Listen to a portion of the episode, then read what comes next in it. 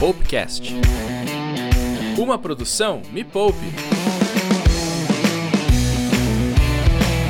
Olá, meninos e meninas! Está começando mais um Poupecast, o podcast que faz os seus sovacos suarem, os seus bolsos se encherem e a sua carteira de ações se multiplicar. O quê? Você ainda não tem uma carteira de ações? Eu não consigo admitir esta possibilidade. No final desse podcast, você não apenas vai ter uma carteira de ações, como você vai se sentir muito mais plena, muito mais pleno, muito mais rico. Se você quer saber quanto que custa ter uma carteira de ações, quem é a melhor pessoa para te indicar as ações dessa carteira, o que é uma carteira de ações, se você nem sabe o que é isso, fique neste podcast até o final, porque este episódio foi feito para você. Uau! Mas afinal de contas, o que é uma carteira de ações? Será que é uma carteira de tecido? Será que é uma carteira ecológica daquelas de papel?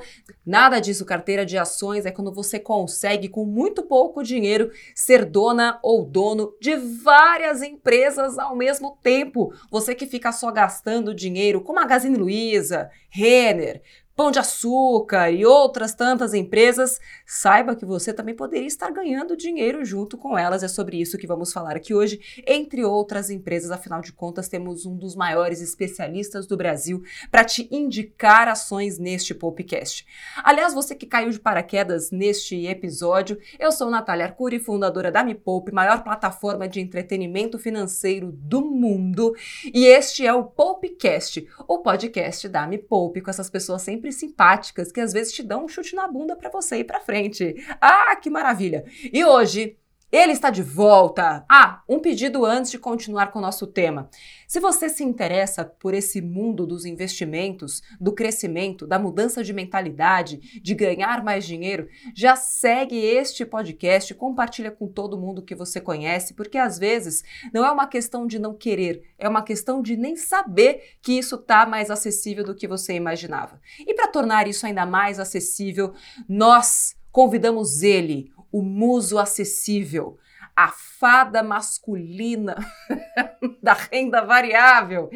Ele que tem em si próprio a mira da riqueza. Temos aqui ele, o professor Mira! Professor, as suas participações neste podcast têm sido auge, o auge de audiência, uma coisa impressionante. Não sei se essa sua voz de veludo, não sei se foi a sua estreia apoteótica no canal Me Poupe com aquele clipe vestido de Bradley Cooper. Aliás, quem não viu a participação de professor Mira de Bradley Cooper e eu, Natália Arcuri, de Lady Gaga, naquele Nasce uma Estrela da Renda Variável, vamos deixar aqui na descrição deste podcast. Olá, professor. Olá, Natália. Sempre um prazer muito grande poder conversar com os nossos ouvintes, é, poder contribuir um pouquinho nessa nossa missão de mudar o mundo através da educação financeira. Sempre muito bom poder participar. E como é que tá os paparazzi, professor, depois da sua estreia no canal? Como é que está sentindo? É, já rolou aquela parada na rua mesmo de máscara, as pessoas querendo tirar foto, pegar autógrafo, pegar uma carteirinha recomendada? Como é que tá? Ah, quando eu vou na rua sempre parece alguém querendo uma informação, pedindo a dica. É, é o preço do sucesso. Todo mundo querendo tirar uma lasquinha do professor Mira. Você é casado, né, professor Mira? Vamos deixar, né, deixar bem avisado aqui, professor Mira é casado. Vocês tirem o seu cavalinho da chuva. Professor, vamos começar este podcast com a nossa metralhadora construtora. Em 3, 2, 1, respostas rápidas. Construir uma carteira ou construir uma casa? Construir uma carteira é mais fácil. O que é mais perigoso, não montar uma carteira ou montar uma carteira sem saber o que você quer? Montar uma carteira sem saber o que você quer. Construir uma carteira na bolsa de valores é? É um exercício de paciência e de atingimento de objetivos. Irmãos à obra ou ame ou deixa? Irmãos à obra. Ah, eu também prefiro. Amo Jonathan, sou muito fã. Mas atenção, Antes de qualquer coisa, antes de montar a sua carteira de renda variável, você precisa primeiro saber qual é o seu perfil de investidora ou de investidor.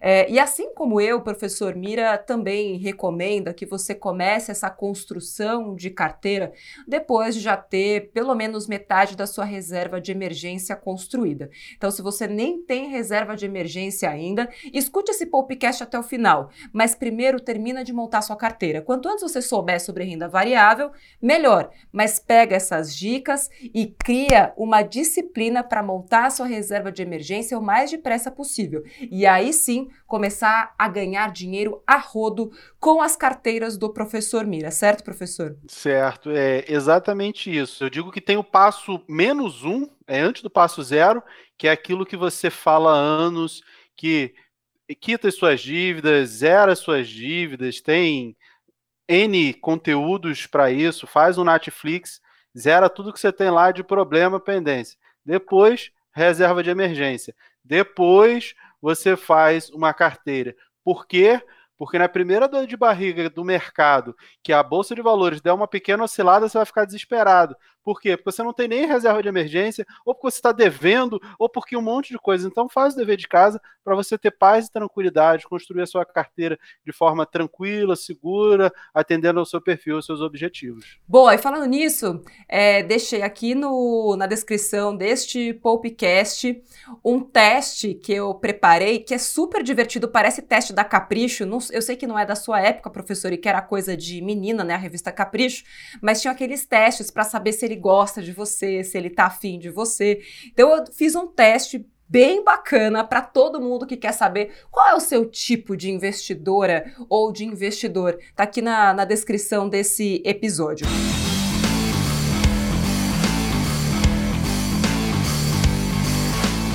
Lá, professor, falando sobre a carteira de ações. Primeira coisa que eu quero saber é: só tem carteira de ações ou eu posso ter uma carteira de fundos imobiliários, uma carteira de opções, uma carteira que misture tudo isso? Quando eu coloco. Porque assim, quando eu tenho uma carteira, pensando na carteira que todo mundo conhece, onde eu coloco o dinheiro lá dentro, eu coloco notas de dinheiro, eu coloco cartão de crédito, eu coloco cartões de pessoas que eu conheço, mas e numa carteira de renda variável? Cada uma delas precisa ser segmentada ou posso ter mais de uma coisa?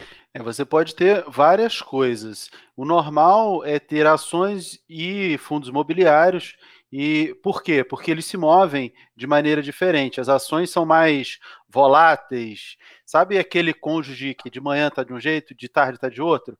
Ele Eu não é bipolar, bem. ele é só volátil. Esse é, o, é a verdadeira definição, né? Apenas volátil. Então Entendi. as ações são mais assim, mais voláteis. Os fundos imobiliários são mais tranquilos, mais calminhos.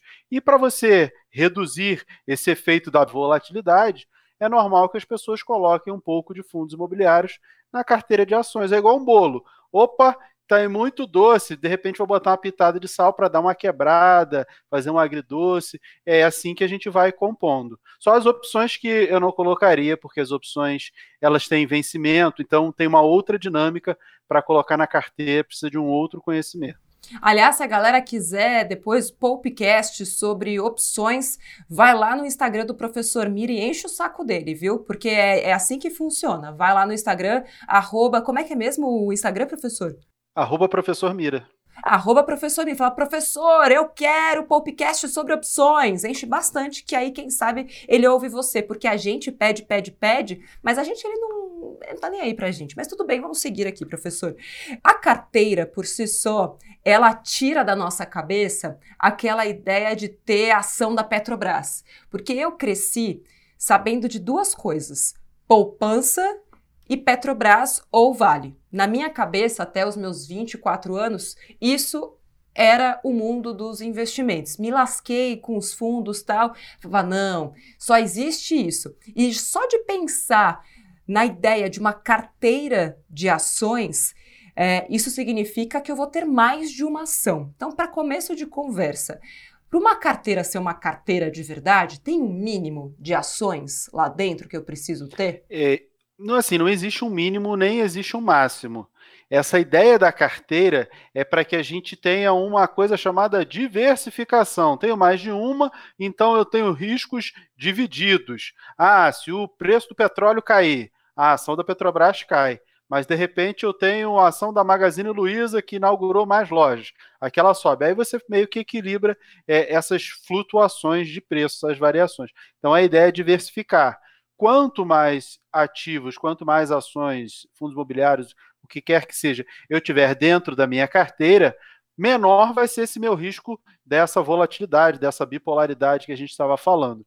Porém, chega um momento que esse efeito reduz muito, que ali entre 10 e 15 ativos na carteira, a partir de uns 15, esse efeito da diversificação ele é reduzido. Se a preocupação é única e exclusivamente com a diversificação, seria ficar entre 10 e 15 ativos na carteira, você consegue uma diversificação interessante. E aqui a gente está falando entre 10 e 15 ativos. Para quem nunca nem soube que podia ter uma ação. Aliás, se você caiu aqui de paraquedas, a gente não vai se preocupar muito em explicar o mundo das ações. Tem vídeo sobre isso com beabá de renda variável no canal. Vou deixar o vídeo para todo mundo que está começando em renda variável. Mas basicamente com 20 reais você já consegue comprar uma ação em uma corretora de valores através de um home broker. Uau. Palavras muito difíceis para quem nunca ouviu, mas Garanto para você que tem muita gente que já nunca tinha ouvido isso antes e hoje já está até ganhando dinheiro em renda variável com esses vídeos que eu deixei aqui na descrição desse podcast. Então, para não ficar perdido, vê esses vídeos, depois volta para cá. Professor, para uma carteira boa, dessa que está falando aí, vai, 10 ações. Quanto que eu precisaria até hoje, nem que fosse para comprar uma açãozinha, né, uma fraçãozinha de cada empresa, numa, numa carteira bem diversificada. De quanto dinheiro a gente está falando? Ah, a gente está falando de uns 200 reais. 200 reais dá para ter 10 ações diferentes. É, porque aí você vai comprar ações ali de 10 reais, de 5 reais, de 20 reais e vai ficar nessa faixa de preço. Dá para ter aí umas 10 ações e chegar aí gastando, gastar até uns 200 reais a gente consegue. E ações boas, perenes, é, pensando em longo prazo. Então, tudo isso nos leva ao passo número um, que é saber qual é o objetivo dessa carteira. Porque se eu estou falando, né, professor, de diversificação e tudo mais, pode ser que para os meus objetivos eu precise de uma carteira com 10 ações específicas, mas que para os seus objetivos sejam 10 ações de outras empresas. Isso é real? Exatamente. O objetivo é o que define qualquer coisa que a gente vai fazer, tanto na renda fixa quanto na renda variável. E para montar a carteira, o objetivo é fundamental. Porque o objetivo, eu digo que é você chegar na farmácia e aí você tem uma doença, você tem uma dor, você vai comprar um remédio. Se você não tem objetivo, não sabe o que você vai comprar, você escuta assim: ah, tô com dor de cabeça, vou comprar uma aspirina. Aí você, opa, vou comprar aspirina. Ah, não, tô com dor de barriga, vou comprar não sei o quê. Aí você vai lá, compra não sei o quê. Você não presta atenção no que você mesmo quer e aí você vai comprar um monte de remédio para um monte de dores que não são as suas dores. Então você tem que saber qual é a sua dor, qual é a sua dor de barriga, o que, que você precisa, qual é o seu objetivo, para que você compre o um remédio para o seu objetivo e construa a carteira para atender aquilo que você quer. E cada um é cada um e não tem nenhum problema nisso. É até muito bom que as pessoas sejam diferentes. Imagina se fosse todo mundo azul, todo mundo vermelho, todo mundo é, qualquer outra cor, não seria tão interessante. A diversidade, a pluralidade é que faz o mundo ser tão divertido, né? Então, cada um tem a sua necessidade, cada um tem as suas escolhas e a gente vai construir uma carteira para a sua necessidade. Eu tenho uma necessidade, a Nath tem outra necessidade, cada um de nós vai ter as suas necessidades. Então, ó, anota aí no seu caderninho, passo número um, descobrir qual é a sua necessidade com aquela carteira, depois de descobrir o seu perfil de investidor. Porque pode até ser que uma carteira diversificada de ações não seja para você. Se você gosta de homeopatia, por exemplo, você não vai entrar na farmácia de alopatia, não é verdade, professor? Exatamente. Você tem que descobrir o remédio certo para aquilo que você precisa. É importante saber o perfil e o objetivo, porque de repente você vai ter que se ver obrigada ou se ver obrigado a mudar de perfil ou mudar de objetivo. Você vai ter que fazer uma escolha. Ah, eu sou muito conservadora, mas eu quero comprar ações. As ações atendem ao meu objetivo, mas eu não tenho coragem de correr nenhum tipo de risco. Ou muda para agressivo, seu perfil, ou desiste dos objetivos e muda um objetivo, faz alguma coisa que tenha mais sentido. Tem que ter essas duas coisas, seu perfil e seu objetivo, porque elas andam em conjunto, uma casa com a outra. É, no meu caso, professora, minha, meu começo, é, minha descoberta com, com a renda variável, ela foi muito tardia, porque eu não queria correr o risco da renda variável. É, para mim foi muito mais fácil ficar com meu dinheiro na renda fixa durante bastante tempo e eu dar os meus pulos e empreender para trazer mais dinheiro para dentro da minha carteira, que também é sempre uma, uma opção. No meu caso, eu resolvi usar mais o meu tempo e o meu dinheiro para investir na minha empresa. E vamos combinar que eu achava que era conservadora. E aí, quando eu entendi que eu estava correndo o maior risco possível, que é empreender, que é você depositar praticamente todos os ovos numa mesma cesta só, que era a minha, minha empresa. Aí eu falei, caramba, não é que eu sou super agressiva e nem tinha percebido? Então é legal esse, esse autoconhecimento que os investimentos trazem pra gente.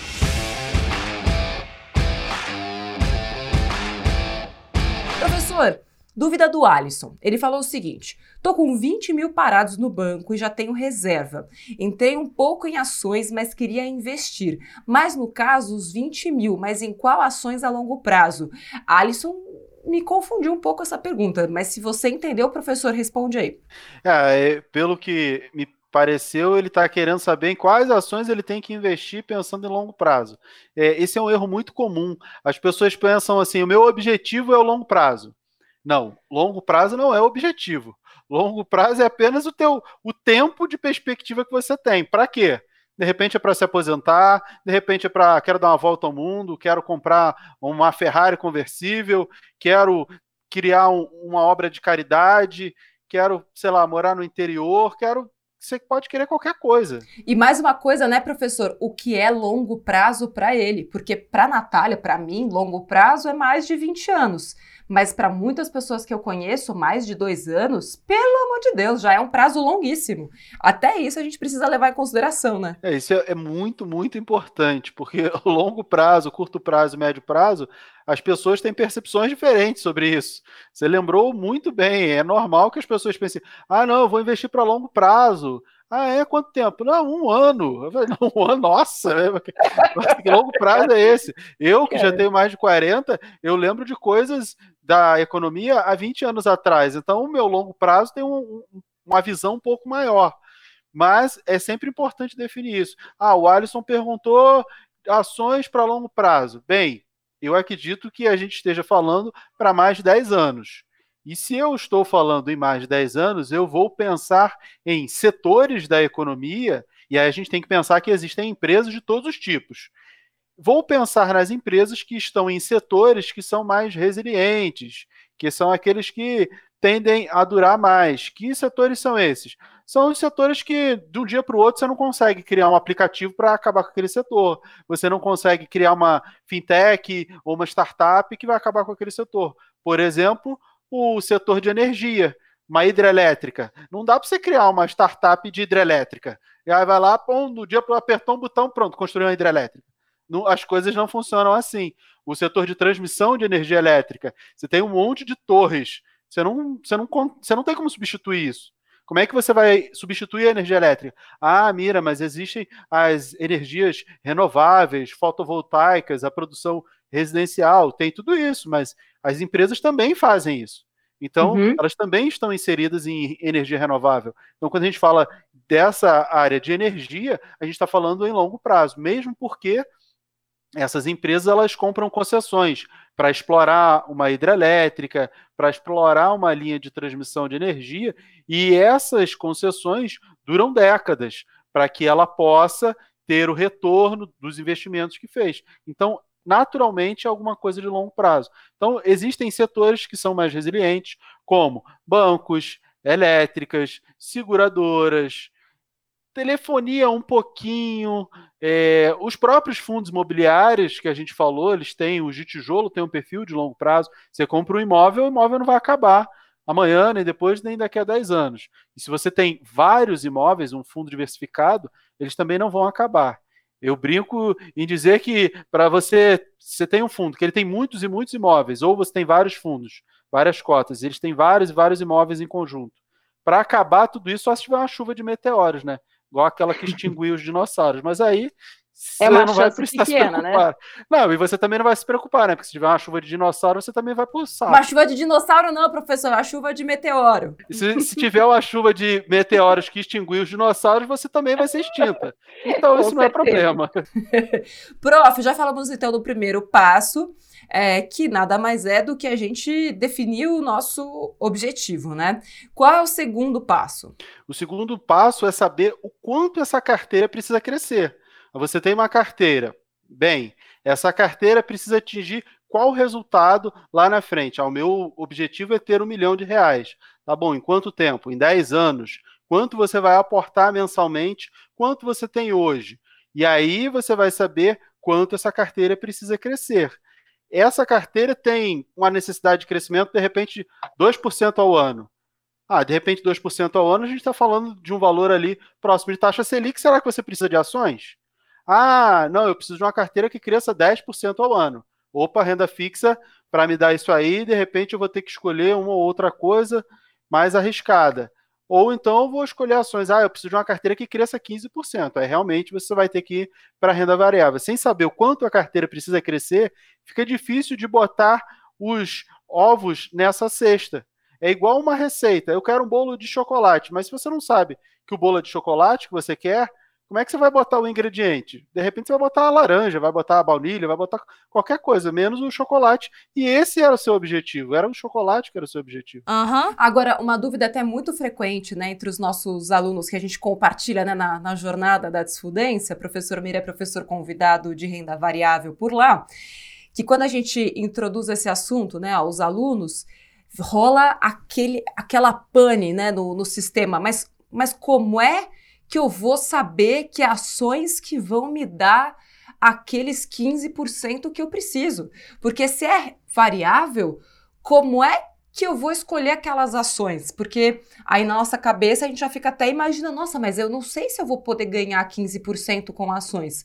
E aí, professor, quem está ouvindo esse podcast ajuda essas pessoas a, a, tirar da tela azul? Qual que é o terceiro passo para montar essa carteira? É, a gente tem diversas maneiras de fazer esse processo a gente chama de valuation, que é saber valor, que é definir é, quanto a empresa tem de expectativa de crescimento, quanto vale essa empresa baseada nas expectativas. A gente também tem as métricas da análise gráfica, que é uma outra maneira de analisar. Então, existem maneiras para você verificar o potencial dessa empresa e você pode também fazer alguma coisa até mais simples, que é olhar a média de crescimento dessa empresa dos últimos 10 anos. Ah, todo ano ela cresce em média 10%, 12%, 15%.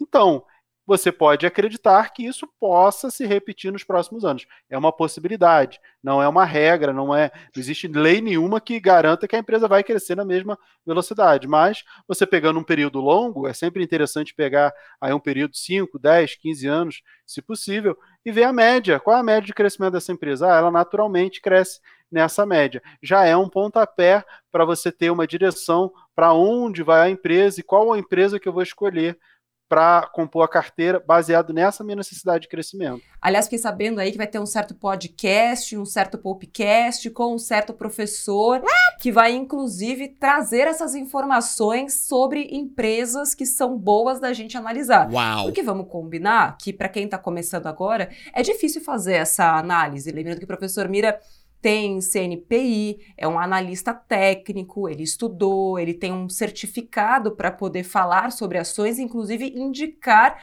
ações. E aí, nesse caso, professor, que bom que você está aqui, está no canal também. Agora, professor Mira é nosso, está é, tá aí para poder dar essas, essas indicações.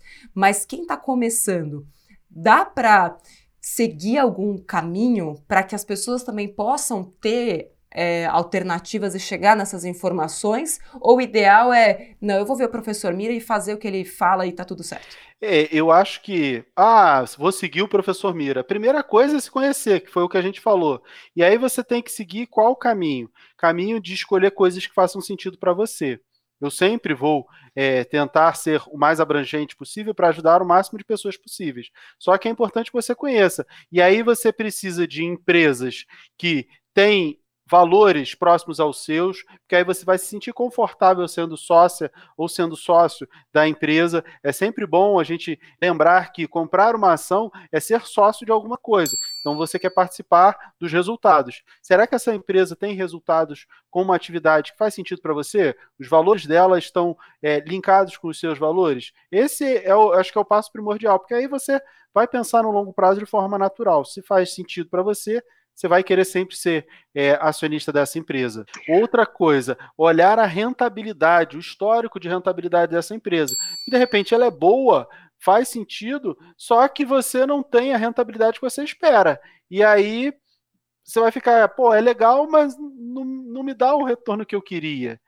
E uma outra coisa que eu acho que, no final das contas, é o que acaba provocando a ansiedade, a necessidade, a vontade da gente ser sócio de alguma empresa, é o que ela nos paga, que são os proventos, que pode ser em forma de dividendos, JCP, bonificação, aí tem um monte de coisa, a gente vai aprender isso ao longo do tempo, mas a empresa paga alguma coisa, não é só aquela mera oscilação dos preços na Bolsa de Valores, ela também deposita um negócio na sua conta. Olha que interessante. Eu acho que esses passos são os primordiais para você poder escolher alguma coisa. E lembrando que esse aqui é só o começo, vai ter muito mais professor Mira para você aprender, então por isso segue este Poupecast. E quero encerrar esse podcast com uma treta, professor. Porque assim, eu acredito que é, hoje o professor Mira também é mentor. Então a parte professor vem daquele conhecimento técnico, teórico que você traz da escola, dos seus estudos, mas a gente nunca pode deixar de levar em consideração aquele aprendizado prático, porque só quem já esteve nessa situação de colocar o próprio dinheiro na reta, para não falar outra coisa na reta, até porque o professor Mira é trader, sabe como é estar tá lá com o seu próprio dinheiro correndo risco. Já teve alguma grande merda que você fez com seu próprio dinheiro que hoje faz de você este professor incrível? Conta pra gente, professor. Ah, sim, eu já cometi os erros que todo mundo comete. A gente cresce e vai aprendendo. É, hoje em dia, as pessoas têm chance de errar sem perder dinheiro. Existem N ferramentas para você simular um monte de coisa. Quando eu comecei, não tinha isso aí. Eu tinha que queimar dinheiro para aprender. E eu queimei dinheiro para aprender como muita gente da minha época, eu já invisto há, há mais de 20 anos, é, muita gente queimou dinheiro para aprender. E eu acho que o maior erro que eu cometi foi não prestar atenção em tudo isso que a gente falou até agora. Ah, qual é o teu objetivo? Qual é o plano? Vou fazer aquilo que eu planejei e planejar, às vezes pensar e no meio do caminho esquecer tudo que eu tinha planejado e meter os pés pelas mãos. Esse é um erro muito natural dos iniciantes, que é ou não definir as metas, objetivos e o que você precisa, ou definir e cinco minutos depois esquecer o que você tinha definido e, e deixar ser guiado pela emoção. E aí também, professor, é, eu acho que existem dois erros clássicos e que são diretamente opostos, que é a pessoa ter muito medo e não ter nada em ações, não colocar nem 20 reais do, do lanche que ela ia comer para testar aquilo, ela tem tanto medo que ela não quer nem chegar perto, ou perder aquela barreira né, do medo e colocar todo o dinheiro que ela tem, né? Comprometer todo o dinheiro que ela tem. É 8 ou 80. Ou eu não vou com nada, ou eu vou com tudo. E existe um passo a passo que foi o que a gente fez aqui. Se você acredita que este podcast pode ajudar mais pessoas perto de você, compartilha com todo mundo. Eu sou Natália Arcuri, tive a honra de conversar aqui com o professor Mira, que estará todas as quintas-feiras no canal Me Poupe, dando dicas espetaculares com essa simpatia e fofice que, como é o nome da, da sua mãe, Mira? Joana. Que Dona Joana colocou no mundo. Obrigada, professor Mira. Um beijão e até o próximo podcast. Obrigado, um beijo, até a próxima.